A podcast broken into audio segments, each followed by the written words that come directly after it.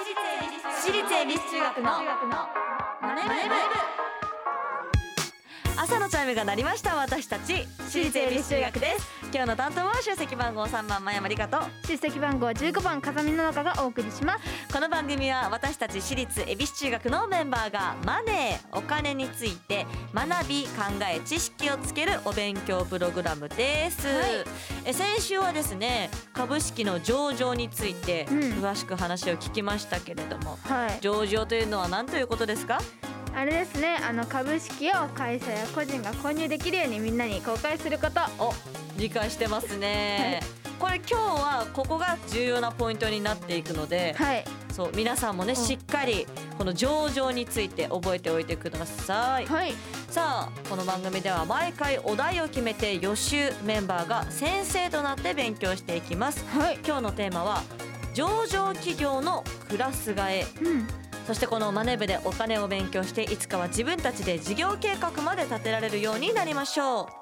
番組ではメッセージをお待ちしていますメンバーと一緒に学びたい。お金にまつわる疑問質問をお待ちしています、ラジオ日経エビチューマネブホームページメッセージフォームからうん。またツイッターハッシュタグエビチューマネブでお待ちしています。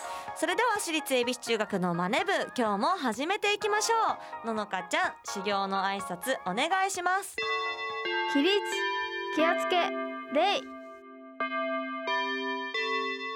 私立恵比寿中学のマネ部。この番組は東京証券取引所の協力でお送りします。アリとキリギリス。お先に失礼します。アリ課長今日も残業ですか？大変っすね。キリギリス君お気楽な君とは違うんです。私は会社のために身を粉にして働いてるんです。それが私の将来のためでもあるんです。僕だって将来に備えていますよ。君が？何を？長期投資の資産形成をしています。資産形成って簡単に言うけどね誰だってできるもんじゃないだろうよ。つまりはコツコツ働くしかないんです。いえ僕らだけじゃなく自分のお金にもコツコツ働いてもらうんですよ。こんな時代に働くことだけに自分の将来を託す人生でいいんでしょうか。つまりコツコツ貯めるコツを知る JPX アカデミーオンライン講座投資に関する最終決定はご自身の判断でなさいますようお願いいたします。東京証券取引所。私立恵比寿中学のマネツイッターハッシュタグエビチューマネブでお待ちしています。今日の授業は上上場企業のクラス替え。ガラガラガラううん、えー、今日もな前山先生が授業を始めていきます。その前になもうそろそろな、まあ、1ヶ月後ぐらいかな。そろそろクラス替えの時期だなみんな。あれ？風見。風見はどこだ？あてかどこに行こうとしてんだ風見？勝手にクラスを変えるんじゃない。あっちのクラスに仲のいい友達がいるんです。じゃあだったら先生と仲良くすればいいじゃないか。わかりました。よろしくお願いします先生。よおうよろしくな風見ノリノリだな。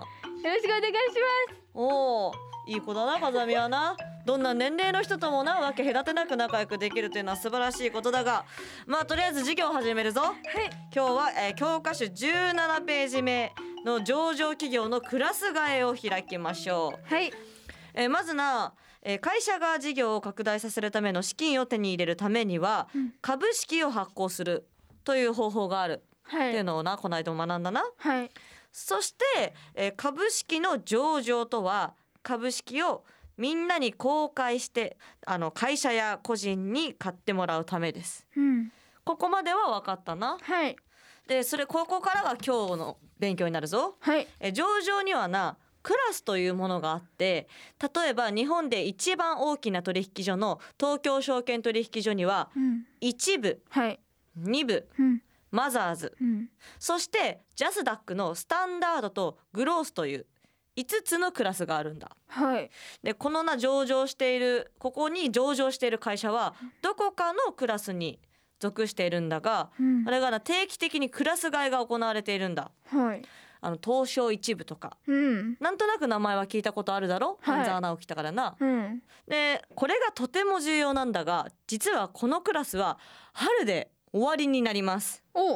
でこのクラスともお別れなんですがその代わりに4月4日から新たなクラスが始まるんだ。はい。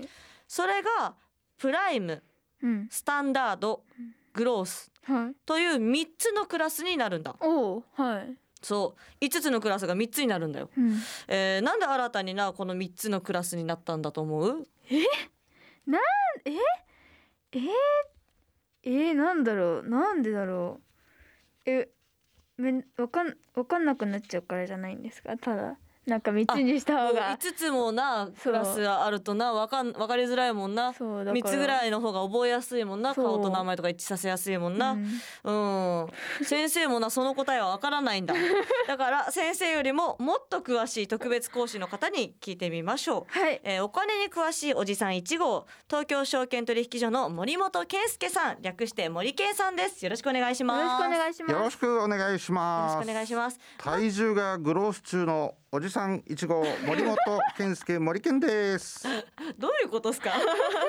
成長しているのだ。あなるほど。なるほど。うん。えっ、とまずあの上々と一言に言っても、はい。クラスがまあいくつかに分かれてるということでそうですね。まあ、今現在は5つですよね。5つこれはね一うん。体なぜですか、実はねもともと東証一部二部マザーズっていうのが東証にあったんですけど、2013年にはい東京証券取引所と大阪証券取引所っていうのが合併したんですよ。あもともとは東西に分かれてたんですか？そうですそうです。もともとあの東京と大阪に取引所あって、まあその前にはね昔もっといろいろあったんですけど、今は株式の取引所というと札幌、東京、はい。名古屋、福岡のこの4カ所になってるんだけどね。へえ、で東京と大阪が合併して大阪はデリバティブという金融派生商品ってこれまたねブ？デリバティブだな。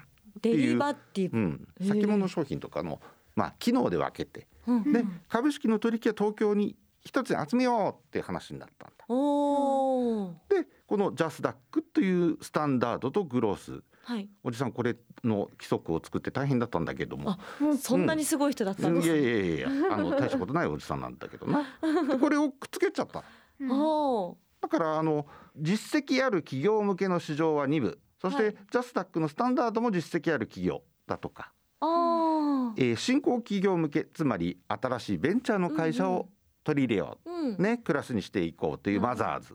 でジャスダックのグロースもそうだっていうような形でジャスダックが後からできたってことですか？そうそう一緒になったんでうん。まずは2013年統合自体の時には混乱を避けるためにクラスをそのままにしておこうという話だったうんんだ。でもう何年も経つよね。そうですね。もう経ちましたね、だから結構ねこれねいろんなあの金融庁っていうところでも議論いただいたし、我々でもいろんな人からお話を聞いてはい。3つに新しく分かりやすくクラスを分けた方がいいんじゃないかっておいうー。ご提言をいただいて規則にまとめていったというのが今の状態である。なるほど。整えたってことですね。そう。そして今年の4月からこのプライムスタンダードグロースという3つのクラスに分けるんだな。すごい。これさっきあの打ち合わせの時にお聞きしたんですけど、うん。60年ぶりとかになるんですか？そうだね、えー、約60年ちょっとぶりか。はい。うん。うん、すごいですね、うん。すごい歴史的に変わるんですね今年ね。超歴史的だそな。クラス替えが行われるということなんですけど、はい。このどのタイミングで行われるんですか？はい、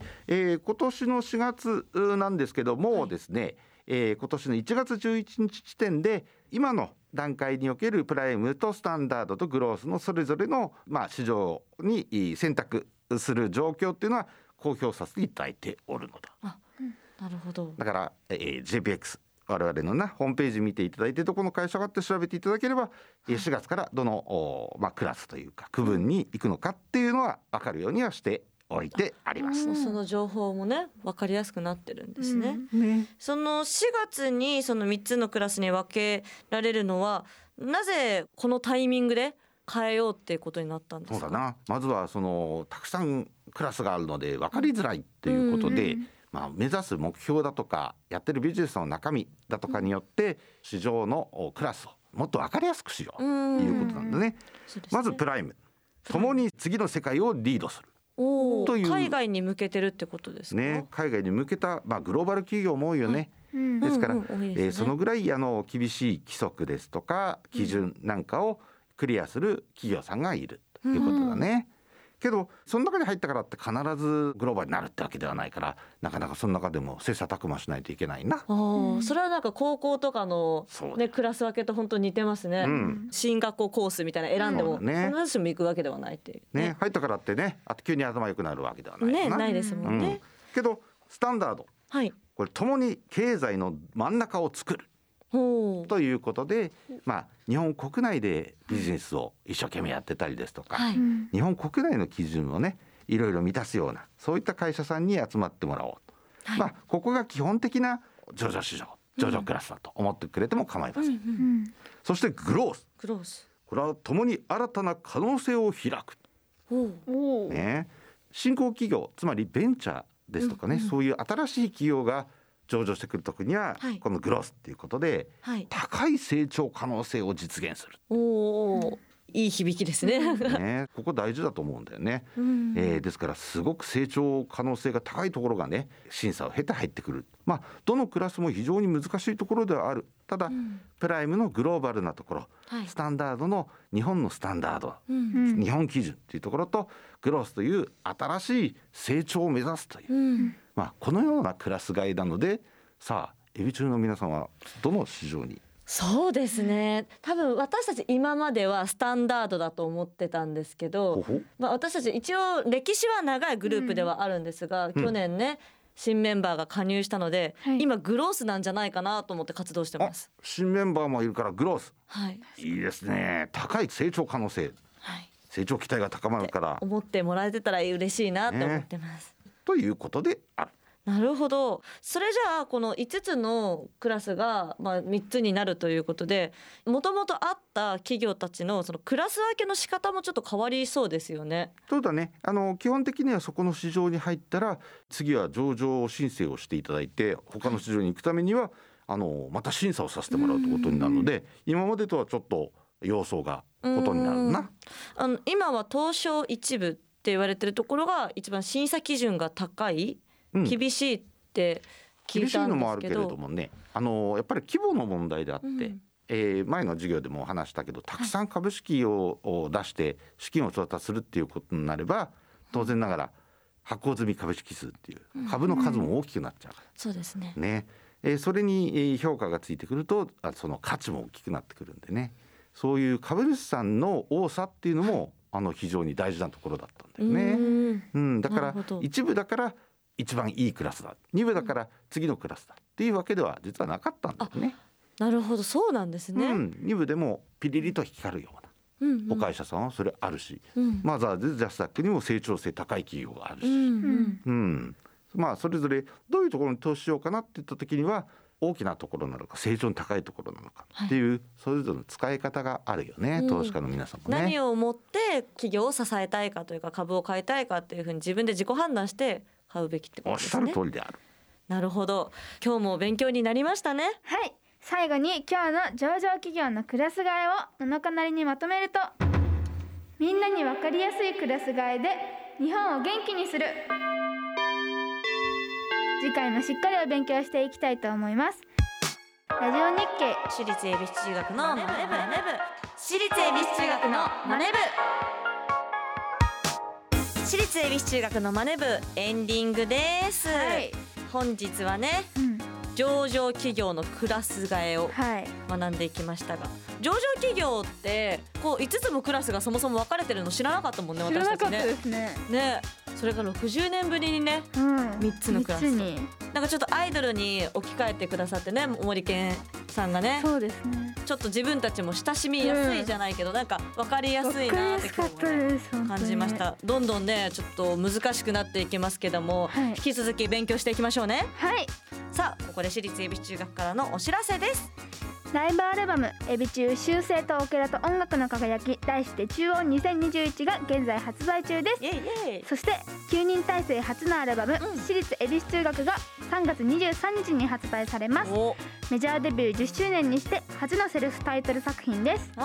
また現在このアルバムからの第1弾リード曲「Anytime Anywhere」が現在配信中です。そしてまだまだありましてね、4月16日土曜日から春ツアーがスタートいたします、詳細は後日発表するので詳しくは私立恵比寿中学オフィシャルサイトをチェックしてみてください。お願いします、えーこの番組ではメッセージをお待ちしております。今日の授業の感想次回の宿題についてそしてメンバーへのメッセージ宛先はラジオ日経エビチューマネブホームページメッセージフォームからお願いします。またツイッターハッシュタグエビチューマネブでお待ちしておりますそれではまた来週私立恵比寿中学のマネ部。ここまでのお相手は出席番号3番真山理香と出席番号15番風見の中でした。お疲れ様でした。私立恵比寿中学のマネ部この番組は東京証券取引所の協力でお送りしました。投資に関するご判断はご自身の責任において行われますようお願いいたします